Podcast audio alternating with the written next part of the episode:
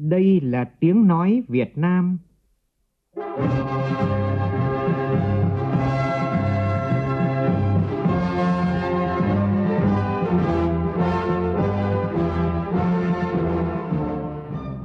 là tiếng nói Việt Nam, phát thanh từ Hà Nội, thủ đô nước Cộng hòa xã hội chủ nghĩa Việt Nam.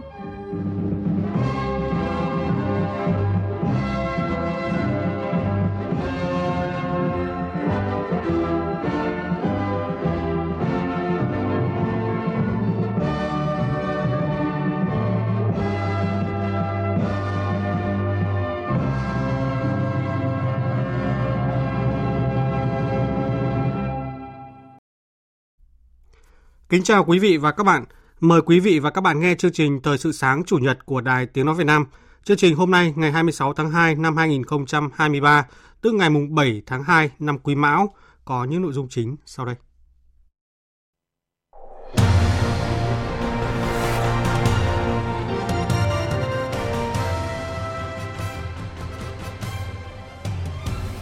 Thủ tướng Phạm Minh Chính yêu cầu các cơ quan tổ chức trong quá trình giải quyết thủ tục hành chính không yêu cầu người dân phải xuất trình, nộp sổ hộ khẩu, không yêu cầu người dân doanh nghiệp cung cấp giấy tờ kết quả giải quyết thủ tục hành chính đã được số hóa theo đúng quy định. Khai mạc tuần phim kỷ niệm 80 năm đề cương về văn hóa Việt Nam. Hàng loạt ô tô siêu sang lưu thông trên cao tốc thành phố Hồ Chí Minh dầu dây bị phạt nhiều lỗi vi phạm.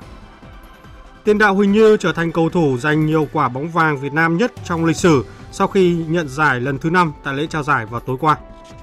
Trong phần tin thế giới, Nga tuyên bố ngừng cung cấp dầu qua đường ống Druba. Ba Lan khẳng định sẽ thay thế bằng nguồn khí đốt khác.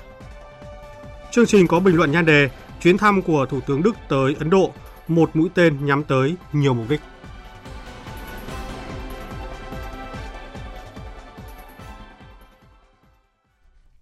Bây giờ là tin chi tiết.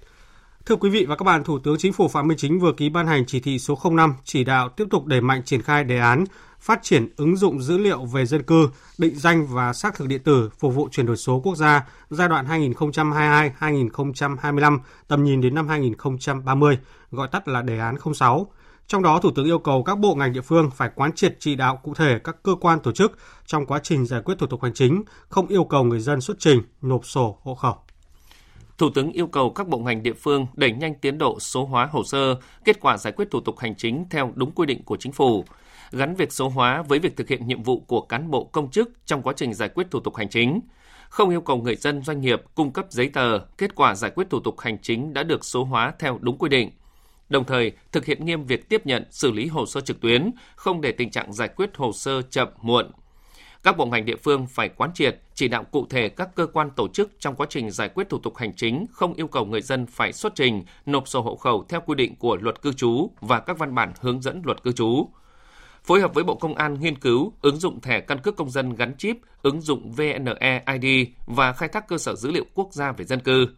tích hợp các thông tin trong cơ sở dữ liệu quốc gia về dân cư, thẻ căn cước công dân và tài khoản định danh điện tử để dần thay các loại giấy tờ công dân, Trước mắt là việc thay thế sổ hộ khẩu, sổ tạm trú giấy từ ngày 1 tháng 1. Thời gian hoàn thành trong tháng 3 năm nay. Tối qua tại quảng trường Trung tâm Văn hóa Kinh Bắc, thành phố Bắc Ninh, tỉnh Bắc Ninh, diễn ra lễ khai mạc Festival về miền quan họ 2023, kết nối tinh hoa các di sản văn hóa phi vật thể được UNESCO ghi danh với chủ đề Miền di sản, tinh hoa và bản sắc. Tin của phóng viên Phương Thoa. Lễ khai mạc Festival về miền quan họ 2023 mở đầu bằng màn khai từ khách đến chơi nhà trong tiếng chống hội ngày xuân tưng bừng hoành tráng. Tiết mục dân ca quan họ mời nước mời chầu làm nổi bật tinh thần hiếu khách, trọng nghĩa trọng tình của người Bắc Ninh, Kinh Bắc, mừng vui được đón các đại biểu, khách quý đại diện chủ thể các loại hình di sản văn hóa phi vật thể đã được UNESCO ghi danh cùng đông đảo du khách trong nước và quốc tế về tham dự festival. Ngay sau phần lễ là chương trình nghệ thuật đặc sắc với chủ đề Miền di sản tinh hoa và bản sắc mang đến cho công chúng khán giả một không gian nghệ thuật sống động, mãn nhãn, giàu cảm xúc. Màn pháo hoa nghệ thuật chào mừng Festival về miền quan họ 2023 rực rỡ trong tiếng reo vui, tự hào về truyền thống quê hương Bắc Ninh, Kinh Bắc Văn Hiến, giàu bản sắc của hàng ngàn người dân và du khách tới dự tại quảng trường Trung tâm Văn hóa Kinh Bắc. Chị Nguyễn Kim Nhung ở Bắc Ninh và chị Đặng Thu Thảo, du khách ở Hà Nội chia sẻ thì mình rất tự hào về làng điền quan họ để ờ, đi vào lòng người được nhiều người dân ờ, toàn dân ờ, các tỉnh lân cận biết đến và thích nó. Những cái festival này à, cái không khí của mọi người một cảm nhận hòa quyện vào cái không khí này thì tự nhiên là cái những cái làn điệu dân ca, những cái nhạc những cái là nó cảm nó hay hơn là mình xem ở trên tivi Tại lễ khai mạc festival, Phó Thủ tướng Chính phủ Trần Hồng Hà đã trao quyết định công nhận bảo vật quốc gia đối với ba hiện vật của tỉnh Bắc Ninh vừa được công nhận đợt 11 năm 2022, gồm Tĩnh Lự Thiền Tự Bia, tượng quan âm Nam Hải hiện lưu giữ ở chùa Cung Kiệm và tháp đồng Đông Sơn đang lưu giữ tại Bảo tàng Tư nhân Hoàng gia Nam Hồng. Cũng tối qua tại Trung tâm Chiếu phim Quốc gia Hà Nội diễn ra lễ khai mạc tuần phim kỷ niệm 80 năm đề cương về văn hóa Việt Nam 1943-2023. Tuần phim sẽ được tổ chức trong phạm vi cả nước từ ngày 25 tháng 2 đến ngày 3 tháng 3 với 4 phim truyện, 4 phim tài liệu và 2 phim hoạt hình, đề tài về văn hóa, về Chủ tịch Hồ Chí Minh, về đất nước, con người Việt Nam. Tin của phóng viên Thủy Tiên. Bốn phim truyện gồm Bình Minh Đỏ, Cơn Rông, Phượng Cháy và Nhà Tiên Tri. Có bốn phim tài liệu được trình chiếu trong tuần phim gồm Hồ Chí Minh năm 1946, phần 1 và phần 2, Văn hóa soi đường cho quốc dân đi và Châu Văn, Âm hưởng linh thiêng, các phim hoạt hình, Kỳ tích đầm dạ trạch, Tái sinh và nguồn cội, Đôi cánh kim cương. Ông Vi Kiến Thành, Cục trưởng Cục Điện ảnh, Bộ Văn hóa Thể thao và Du lịch cho biết. Cái tuần phim này khai mạc tại thủ đô Hà Nội, đồng thời là cũng được ờ, gửi về cho 63 tỉnh thành phố để chiếu và giới thiệu với lại ờ, nhân dân cả nước, đặc biệt là các cái vùng ờ, đồng bào và miền núi, vùng sâu, vùng xa, biên giới hải đảo thì cũng được tiếp cận và được xem những cái bộ phim lần này. Trong đó có những phim rất đáng chú ý, tôi nói ví dụ như là phim ờ, phim truyện Bình Minh Đỏ hay là ờ, phim ờ, Nhà Tiên Tri về Bác Hồ, phim Cơn Rông về vấn đề hậu chiến sau chiến tranh, có cái phim tài liệu văn hóa soi đường cho dân đi. Tuần lễ phim kỷ niệm 80 năm ra đời đề cương về văn hóa Việt Nam là dịp để giới điện ảnh và công chúng cả nước cùng nhìn lại dấu mốc lịch sử năm 1943 và dòng chảy không ngừng của nền văn hóa dân tộc, tiếp tục phát huy giá trị văn hóa, sức mạnh con người Việt Nam từ khởi nguồn đề cương về văn hóa Việt Nam để phục vụ nhu cầu thưởng thức của người xem. Từ nay đến ngày mùng 3 tháng 3 năm 2023, Trung tâm Chiếu phim Quốc gia ở Hà Nội có lịch chiếu phim cụ thể trong tuần lễ phim và tổ chức phát giấy mời miễn phí cho người dân.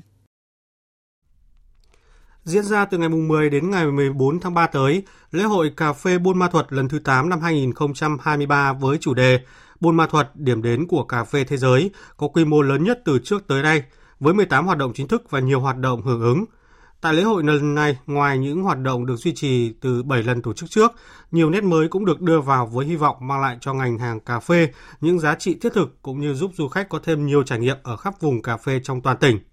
Ông Lại Đức Đại, Phó Giám đốc Sở Văn hóa Thể thao và Du lịch tỉnh Đắk Lắk cho biết.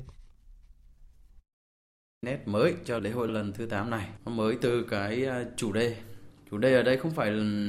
là mới của nội dung mà là từ lần thứ 8 này thì ban tổ chức lễ hội sẽ thống nhất cái chủ đề là buôn thuật điểm đến của cà phê thế giới. Xuyên suốt cho tất cả các cái lần tổ chức sau. Những cái lần trước thì tập trung tổ chức ở thành phố Buôn Thuật thì bây giờ thì 15 huyện thị xã thành phố đều có à, tham gia tổ chức. Ban tổ chức lễ hội cũng à, ủy quyền cho các sở ngành các địa phương À, đứng ra tổ chức chuỗi sự kiện để tham gia cùng với lễ hội à, các lễ hội lần trước thì chỉ miễn phí ở thành phố Buôn Thuột thôi nhưng bây giờ tất cả các huyện đều À, tổ chức cái ngày hội miễn phí này. Chương trình Thời sự sáng tiếp tục với các tin đáng chú ý. Liên quan vụ cháy chợ Tam Bạc ở quận Hồng Bàng gây thiệt hại lớn cho hơn 600 quầy hàng, nhiều tiểu thương mất trắng toàn bộ hàng hóa tài sản. Thành phố Hải Phòng đã quyết định trích 7 tỷ 600 triệu đồng từ nguồn ngân sách thành phố hỗ trợ các tiểu thương bị thiệt hại trong vụ cháy. Chủ tịch Ủy ban nhân dân thành phố Hải Phòng Nguyễn Văn Tùng đồng ý phương án bố trí phần diện tích khoảng 11.000 m2 thuộc khu đất tại số 3 Lê Thánh Tông, quận Ngô Quyền để bố trí chợ tạm cho các hộ kinh doanh.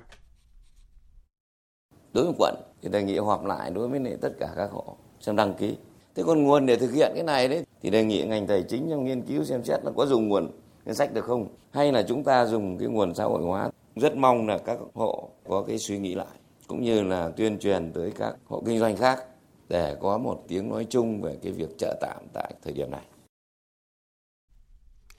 Tối qua, cơ quan cảnh sát điều tra công an thành phố Hồ Chí Minh thông tin chính thức về việc khởi tố bị can, thi hành lệnh bắt tạm giam đối với tiến sĩ luật Đặng Anh Quân, giảng viên trường Đại học Luật thành phố Hồ Chí Minh, bà Đặng Thị Hàn Ni, luật sư, nhà báo Hàn Ni và ông Trần Văn Sĩ. Tin của phóng viên Tùy Huỳnh thường trú tại thành phố Hồ Chí Minh. Theo Công an thành phố Hồ Chí Minh, quá trình mở rộng điều tra vụ án do Nguyễn Phương Hằng và đồng phạm thực hiện, cơ quan công an xác định tiến sĩ luật Đặng Anh Quân, giảng viên của trường Đại học Luật Thành phố Hồ Chí Minh đã có những phát ngôn bình luận cùng tương tác với Nguyễn Phương Hằng về những nội dung xúc phạm nghiêm trọng danh dự, uy tín và nhân phẩm của nhiều cá nhân. Căn cứ các tài liệu chứng cứ thu thập được, ngày 24 tháng 2, cơ quan cảnh sát điều tra công an thành phố Hồ Chí Minh đã ra quyết định khởi tố bị can, lệnh bắt bị can để tạm giam, lệnh khám xét đối với Đặng Anh Quân. Các quyết định và lệnh trên đã được Viện Kiểm sát nhân dân cung cấp phê chuẩn. Cùng ngày, Phòng Cảnh sát hình sự Công an thành phố Hồ Chí Minh đã ra quyết định khởi tố vụ án, khởi tố bị can, lệnh bắt bị can để tạm giam, lệnh khám xét đối với bà Đặng Thị Hàn Ni, luật sư, nhà báo và ông Trần Văn Sĩ, ngụ ở phường 27, quận Bình Thạnh. Quá trình điều tra xác minh, cơ quan công an xác định Đặng Thị Hàn Ni và Trần Tiến Sĩ đã cố ý đăng tải nhiều đoạn ghi hình trên kênh YouTube với các nội dung chưa được kiểm chứng, những thông tin thuộc bí mật cá nhân, bí mật gia đình và đời sống riêng tư. Các nội dung đăng tải trên đã thu hút hàng trăm ngàn lượt xem và bình luận, gây ảnh hưởng xấu đến an ninh trật tự, gây hoang mang trong nhân dân, xâm phạm quyền cơ bản của công dân. Các bị can vừa nêu cùng bị khởi tố về để điều tra về tội lợi dụng các quyền tự do dân chủ, xâm phạm lợi ích của nhà nước, quyền lợi ích hợp pháp của tổ chức cá nhân quy định tại điều 331 Bộ luật hình sự. Đội tuần tra kiểm soát giao thông đường bộ cao tốc số 6 Cục Cảnh sát Giao thông cho biết, đơn vị vừa ngăn chặn 20 ô tô thể thao ô tô sang có dấu hiệu nghi vấn gây mất an ninh trật tự, an toàn xã hội và an toàn giao thông đường bộ. Trước đó vào tối ngày 24 tháng 2, nhận được thông tin, đội 6 đã huy động toàn bộ lực lượng, phương tiện và phối hợp với lực lượng công an địa phương của Đồng Nai đón chặn đoàn xe. Tuy nhiên, một số xe tập trung tại trạm dừng nghỉ ở km 41 đường cao tốc và có dấu hiệu không tiếp tục lưu thông. Đội 6 đã yêu cầu các ô tô này về khu vực chốt kiểm soát để kiểm tra. Qua, qua kiểm tra, lực lượng cảnh sát giao thông phát hiện hàng loạt các ô tô hạng sang mang thương hiệu Ferrari, Mercedes, McLaren vi phạm các lỗi như chạy quá tốc độ, điều khiển xe không gắn đủ biển số, không có đăng ký xe, hết thời hạn đăng kiểm từ một tháng trở lên. Hiện vụ việc đang được đội tuần tra kiểm soát giao thông đường bộ cao tốc số 6 phối hợp cùng công an tỉnh Đồng Nai điều tra làm rõ. Ủy ban nhân dân tỉnh Bạc Liêu vừa có quyết định về việc công bố tình huống khẩn cấp sự cố sạt lở đê Biển Đông, đoạn đầu tuyến giáp danh tỉnh Sóc Trăng thuộc địa bàn xã Vĩnh Trạch Đông, thành phố Bạc Liêu. Tin của phóng viên Tấn Phong. Chủ tịch Ủy ban nhân dân tỉnh Bạc Liêu yêu cầu Sở Nông nghiệp và Phát triển nông thôn chịu trách nhiệm tổ chức ngay việc khoanh vùng khu vực bị sạt lở, thiết lập hành lang an toàn, lắp đặt biển báo cho khu vực sạt lở, ngăn không cho người, phương tiện vào khu vực sạt lở, huy động ngay các lực lượng phương tiện để xử lý khẩn cấp, bước đầu hạn chế sạt lở và các biện pháp cần thiết khác để đảm bảo an toàn đê điều khu vực này. Chi cục Thủy lợi phối hợp với Ủy ban nhân dân thành phố Bạc Liêu trong việc theo dõi diễn biến sự cố, tổ chức xử lý giờ đầu theo phương châm 4 tại chỗ, giao Ủy ban nhân dân thành phố Bạc Liêu thực hiện ngay việc huy động các lực lượng hỗ trợ người dân đắp đất, bao cát để ngăn chặn nước biển tràn vào nhà. Đồng thời, triển khai các giải pháp đảm bảo an toàn tính mạng của người dân tại khu vực bị ảnh hưởng. Thưa quý vị, theo quy định hiện nay, tàu cá từ 15 mét trở lên phải lắp đặt thiết bị giám sát hành trình. Có ý kiến cho rằng biện pháp này chưa thật phù hợp vì có những tàu 15 mét trở lên chỉ hoạt động gần bờ do đặc thù nghề nghiệp không thể vi phạm vùng biển nước ngoài. Tuy nhiên, việc lắp đặt thiết bị giám sát tàu cá không đơn thuần chỉ để xử lý khi vi phạm vùng đánh bắt. Phóng viên Trần Hiếu đưa tin. Anh Trần Thái Điền là chủ ghe biển làm nghề bấy ốc mực ở xã Khánh Hội, huyện U Minh, Cà Mau phản ánh với việc bắt buộc các tàu cá lắp đặt thiết bị giám sát hành trình. Mỗi chủ tàu phải bỏ ra khoảng 25 đến 30 triệu đồng cho thiết bị phần cứng. Để duy trì phần mềm, mỗi tháng họ phải đóng cước 200 đến 300 ngàn đồng trên tháng. Anh Trần Thái Điền cho rằng khoản chi phí này không hề nhỏ và những người làm nghề bẫy ốc không đáng phải bỏ ra trong đoàn ghe của mấy anh em tôi mặn bên nghề ốc thì đâu có ờ, mà vi phạm bên nước ngoài đâu ghe ốc thì chỉ có làm ở biển mình ở đây không mà chứ không có đi nước ngoài ông Nguyễn Việt Chiều phó chi cục trưởng chi cục thủy sản Cà Mau cho biết quy định tàu cá từ 15 mét trở lên bắt buộc phải lắp thiết bị giám sát hành trình không chỉ để kiểm soát tàu vi phạm vùng biển nước ngoài mà còn phục vụ cho nhiều mục đích khác.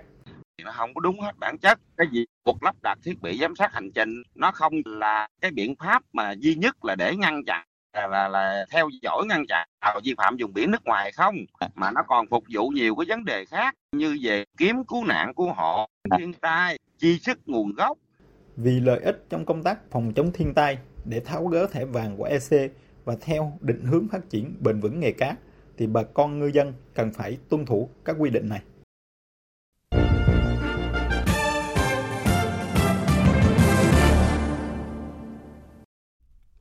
Chuyển sang phần tin thế giới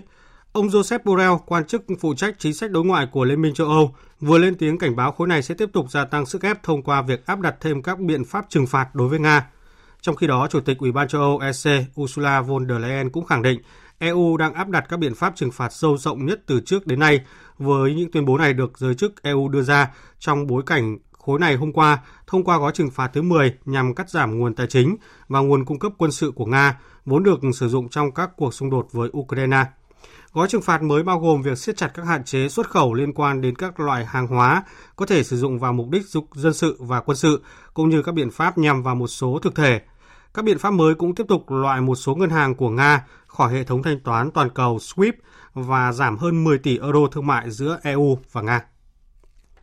Trong khi đó, Nga vừa tuyên bố ngừng cung cấp dầu qua đường ống Druba cho Ba Lan. Tuy nhiên, nhà máy lọc dầu Ba Lan cho biết chỉ 10% nguồn cung của nước này đến Nga và sẽ đang thay thế dần bằng nguồn khí đốt khác. Hải Đăng, phóng viên Đài Tiếng Nói Việt Nam, thường trú tại Séc, theo dõi khu vực Đông Âu, thông tin. Theo các báo cáo, tập đoàn Pekaloland cho biết họ có thể cung cấp đầy đủ cho các nhà máy lọc dầu của mình qua đường biển và việc ngừng hoạt động cung cấp sẽ không ảnh hưởng đến việc cung cấp xăng và dầu diesel cho khách hàng. Đường ống Druzhba cung cấp dầu cho Ba Lan, Đức, Hungary, Cộng hòa Séc và Slovakia và đã được loại trừ khỏi các biện pháp trừng phạt mà Liên minh châu Âu đã áp đặt lên Nga để hỗ trợ các quốc gia phụ thuộc vào nguồn năng lượng từ Nga. Tập đoàn này thì cũng ngừng mua dầu và nhiên liệu của Nga qua đường biển sau khi cuộc xung đột nổ ra và Liên minh châu Âu cấm vận nguồn cung đường biển từ Nga. Danh mục cung cấp của công ty hiện bao gồm từ Tây Phi, Địa Trung Hải và Mexico. So với đa số các quốc gia châu Âu, Ba Lan đã có sự chuẩn bị khá kỹ lưỡng về việc tự chủ năng lượng. Nước này cũng đã khánh thành một trạm khí đốt có công suất chứa lên đến 6,5 tỷ mét khối trên biển Baltic, đồng thời thì cũng tích cực mở rất nhiều đường ống dẫn khí đốt kết nối với các quốc gia láng giềng. Hôm qua, các cử tri Nigeria đã đi bỏ phiếu bầu Tổng thống và các thành viên Quốc hội nhiệm kỳ tới trong bối cảnh quốc gia đông dân nhất châu Phi này đang chật vật đối phó với khủng hoảng an ninh, kinh tế trì trệ, tình trạng nghèo đói gia tăng cũng như sự lan rộng của tình trạng bạo lực. Ngay trong ngày bầu cử, một số điểm bỏ phiếu ở bang Lagos, bang Delta và bang Katsina đã bị tấn công. Nhiều cử tri háo hức đi bỏ phiếu để lựa chọn ra tổng thống tiếp theo có thể trèo lái con thuyền đất nước sản xuất dầu mỏ và cũng là nền kinh tế lớn nhất châu Phi này vượt qua những vấn đề nhức nhối hiện nay. Tôi đã ở đây được 30 phút rồi. Tôi đợi ở đây từ gần 7 giờ 30 phút sáng. Tôi háo hức đi bỏ phiếu để thực hiện các quyền công dân của mình.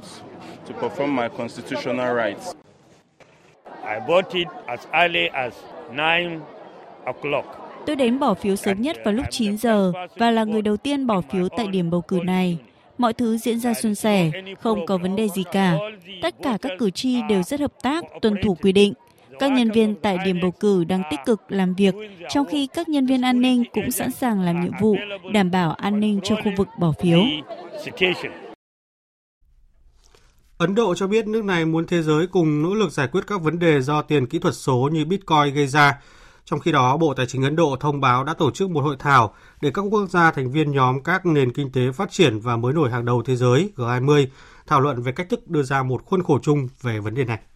Phát biểu với báo giới bên lề hội nghị Bộ trưởng Tài chính và Thống đốc Ngân hàng Trung ương G20 ở thành phố Bengaluru, bang Karnataka của Ấn Độ, Bộ trưởng Tài chính Mỹ Janet Yellen đánh giá việc đưa ra một khuôn khổ pháp lý chặt chẽ đối với tiền kỹ thuật số là rất quan trọng, nhưng nói thêm rằng Washington không đề xuất bất kỳ lệnh cấm hoàn toàn nào. Mỹ hiện đang làm việc với các chính phủ khác về vấn đề này. Thưa quý vị và các bạn, bộ phim tài liệu với nhan đề On the Adaman về một trung tâm chăm sóc người lớn mắc bệnh tâm thần ở Paris đã giành giải gấu vàng tại Liên hoan phim Berlin năm nay. Đạo diễn Nicolas Philippe cho biết ông vô cùng xúc động trước quyết định của ban giám khảo khi trao giải thưởng cao nhất của Liên hoan phim Berlin cho một bộ phim tài liệu, chứ không phải là một tác phẩm điện ảnh hư cấu.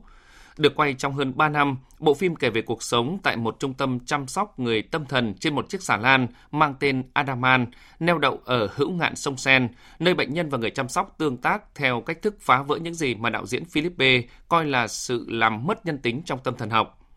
Phát biểu trên thảm đỏ sau khi bộ phim giành chiến thắng, đạo diễn Philippe khẳng định bệnh nhân trong khoa tâm thần luôn bị kỳ thị và luôn bị xem xét qua lăng kính bạo lực và ông muốn đảo ngược quan điểm sáo rỗng này và cho thấy họ là những người như thế nào. Ông hy vọng bộ phim sẽ giúp đánh thức ý thức của xã hội. Giải gấu bạc năm nay được trao cho diễn viên chính xuất sắc nhất thuộc về Sofia Otero, người đóng vai một đứa trẻ chuyển giới 8 tuổi trong bộ phim 20.000 loài ong. Quý vị và các bạn đang nghe chương trình Thời sự sáng của Đài Tiếng Nói Việt Nam. Và tiếp theo chương trình là một số thông tin thể thao đáng chú ý. Tối qua tại thành phố Hồ Chí Minh diễn ra lễ trao giải quả bóng vàng Việt Nam năm 2022. Tiền đạo Huỳnh Như đã trở thành cầu thủ giành nhiều quả bóng vàng Việt Nam nhất lịch sử sau khi nhận giải lần thứ 5, đồng thời lập kỷ lục với 4 lần liên tiếp. Trên sân khấu buổi lễ, cầu thủ đang khoác áo câu lạc bộ Len chia sẻ: Như luôn đặt cho mình một cái mục tiêu và một cái ước mơ và nhưng luôn tự nói với bản thân mình là đừng bao giờ từ bỏ ước mơ.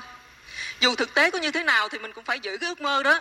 ở nơi ấm áp nhất trong trái tim của mình. Có thể nó sẽ không trở thành hiện thực, nhưng mà chí ít nó sẽ mang đến cho mình niềm vui, niềm hạnh phúc. Và chắc chắn một điều là nó sẽ giúp cho mình trở thành một phiên bản hoàn hảo hơn của chính mình. Sau mùa giải hết sức thành công trong màu áo câu lạc bộ khi giành tất cả các danh hiệu quan trọng nhất của bóng đá trong nước, tiền đạo Văn Quyết cũng lần thứ hai trong sự nghiệp nhận danh hiệu quả bóng vàng Việt Nam. Trước đó, ban tổ chức đã trao giải thưởng cầu thủ nước ngoài xuất sắc nhất cho cầu thủ Rimario. Khuất Văn Khang của Viettel và Vũ Thị Hoa của Hà Nội là cầu thủ nam và nữ trẻ xuất sắc nhất. Quả bóng vàng Futsal 2022 thuộc về Hồ Văn Ý của câu lạc bộ Thái Sơn Nam. Chuyển sang thông tin thể thao quốc tế, đêm qua dạng sáng nay tiếp tục diễn ra vòng 25 giải bóng đá ngoại hạng Anh. Kết quả một số trận đấu, câu lạc bộ Arsenal đánh bại câu lạc bộ Leicester với tỷ số 1-0, tiếp tục đứng đầu bảng xếp hạng. Trong khi đó, Manchester City cũng có chiến thắng 4-1 trước Bournemouth, tiếp tục bám đuổi Arsenal. Ở giải bóng đá vô địch quốc gia Tây Ban Nha La Liga, câu lạc bộ Real Madrid có trận hòa một đều trước câu lạc bộ cùng thành phố Atletico Madrid. Đêm nay diễn ra trận chung kết Cúp Liên đoàn Anh mùa giải 2022-2023 giữa câu lạc bộ Manchester United và Newcastle. Trước đó sẽ là trận đấu giữa Chelsea và Tottenham tại vòng 25 giải bóng đá ngoại hạng Anh.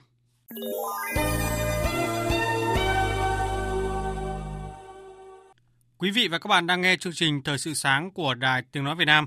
Thưa quý vị và các bạn, cùng với những diễn biến nóng trên bán đảo Triều Tiên, căng thẳng Nga-Ukraine tiếp diễn sau một năm xung đột. Trong tuần, chuyến thăm Ấn Độ của Thủ tướng Đức Olaf Scholz khiến dư luận quốc tế đặc biệt quan tâm.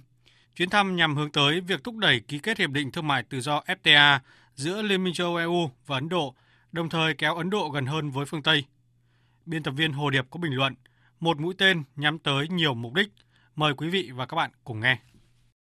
Đây là lần đầu tiên Thủ tướng Đức Olaf Scholz đến thăm Ấn Độ trên cương vị nhà lãnh đạo Đức.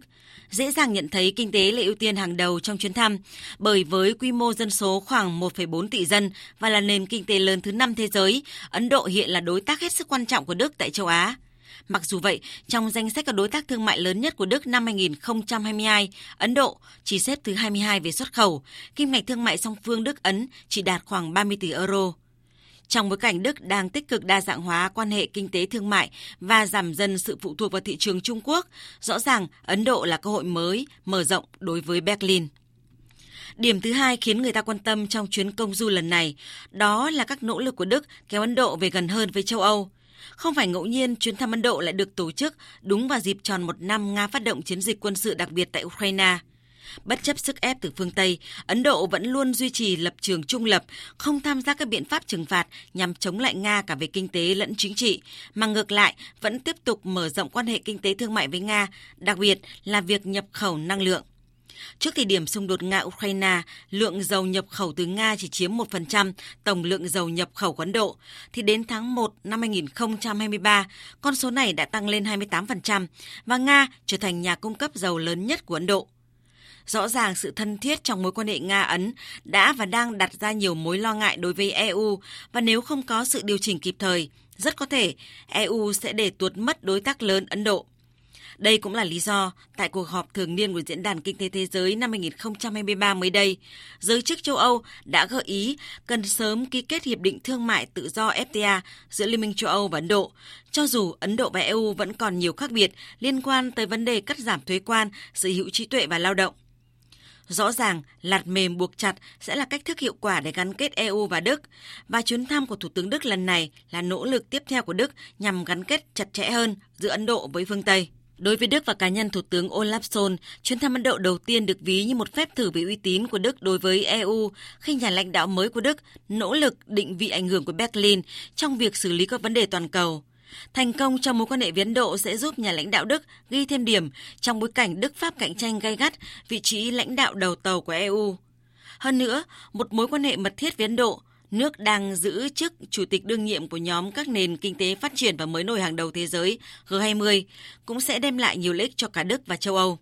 Trong bối cảnh Đức đang chào hàng một số tàu ngầm và vũ khí thiết bị hiện đại mới Ấn Độ, trong bối cảnh Đức muốn đẩy mạnh sự hiện diện ở khu vực Ấn Độ Dương-Thái Bình Dương, chuyến công du Ấn Độ đầu tiên của Thủ tướng Đức rõ ràng là nhắm tới nhiều mục đích. Và đây có lẽ cũng là cơ hội để nhà lãnh đạo Đức thể hiện vị thế lãnh đạo mới của mình ở tầm khu vực và toàn cầu. Quý vị và các bạn vừa nghe biên tập viên Đài Tiếng Nói Việt Nam bình luận với nhan đề Thủ tướng Đức Olaf Scholz thăm Ấn Độ, một mũi tên nhắm tới nhiều mục đích. Dự báo thời tiết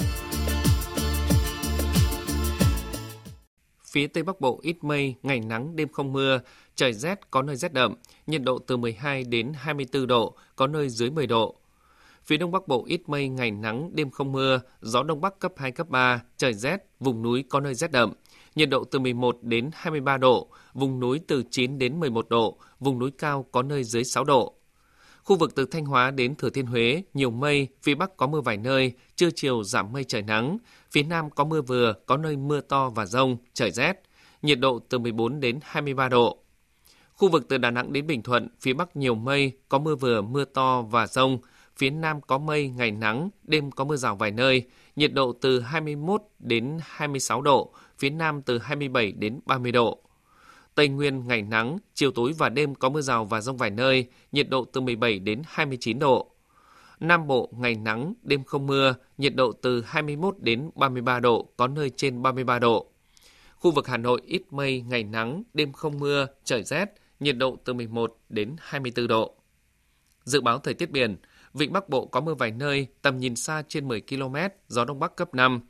Vùng biển từ Quảng Trị đến Quảng Ngãi, từ Bình Định đến Ninh Thuận và từ Bình Thuận đến Cà Mau có mưa rào vài nơi, tầm nhìn xa trên 10 km, giảm xuống 4 đến 10 km trong mưa, gió Đông Bắc cấp 6, cấp 7, giật cấp 8, cấp 9, biển động mạnh. Vùng biển từ Cà Mau đến Kiên Giang và Vịnh Thái Lan có mưa vài nơi, tầm nhìn xa trên 10 km, gió đông đến đông bắc cấp 4.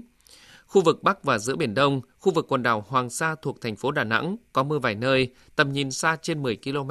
gió Đông Bắc cấp 6, cấp 7, giật cấp 8, cấp 9, biển động mạnh. Khu vực Nam Biển Đông và khu vực quần đảo Trường Sa thuộc tỉnh Khánh Hòa có mưa rào rải rác và có nơi có rông. Trong mưa rông có khả năng xảy ra lốc xoáy. Tầm nhìn xa trên 10 km, giảm xuống 4 đến 10 km trong mưa. Gió Đông Bắc cấp 5, có lúc cấp 6, biển động. Riêng vùng biển phía Tây cấp 6, cấp 7, giật cấp 8, cấp 9, biển động mạnh. Trước khi kết thúc chương trình Thời sự sáng nay, chúng tôi tóm lược một số tin chính đã phát trong chương trình. Tại chỉ thị số 05 về đẩy mạnh thực hiện đề án 06, Thủ tướng Phạm Minh Chính yêu cầu các bộ ngành, địa phương phải quán triệt chỉ đạo cụ thể các cơ quan tổ chức trong quá trình giải quyết thủ tục hành chính, không yêu cầu người dân phải xuất trình, nộp sổ hộ khẩu, không yêu cầu người dân doanh nghiệp cung cấp giấy tờ kết quả giải quyết thủ tục hành chính đã được số hóa theo đúng quy định. Tuần phim kỷ niệm 80 năm đề cương về văn hóa Việt Nam sẽ được tổ chức trong phạm vi cả nước từ ngày 25 tháng 2 đến ngày 3 tháng 3 với 4 phim truyện, 4 phim tài liệu và 2 phim hoạt hình đề tài về văn hóa, về Chủ tịch Hồ Chí Minh, về đất nước con người Việt Nam. Để tuần phim đến với đông đảo khán giả, đặc biệt là các khán giả vùng sâu, vùng xa, biên giới, hải đảo, Cục Điện ảnh tổ chức in một số bộ phim gửi tới tất cả các đơn vị điện ảnh để phục vụ khán giả. Chủ tịch Ủy ban châu Âu Ursula von der Leyen khẳng định EU đang áp đặt các lệnh trừng phạt sâu rộng nhất từ trước đến nay. Những tuyên bố này được đưa ra trong bối cảnh khối này vừa thông qua gói trừng phạt thứ 10 nhằm cắt giảm nguồn tài chính và nguồn cung cấp quân sự của Nga vốn được sử dụng trong các cuộc xung đột với Ukraine. Đến đây chúng tôi kết thúc chương trình Thời sự sáng của Đài Tiếng Nói Việt Nam. Chương trình hôm nay do biên tập viên Duy Quyền, phát thanh viên Mạnh Cường và kỹ thuật viên Hồng Thanh thực hiện. Chịu trách nhiệm nội dung Nguyễn Thị Tuyết Mai. Cảm ơn quý vị đã quan tâm lắng nghe. Kính chào và hẹn gặp lại.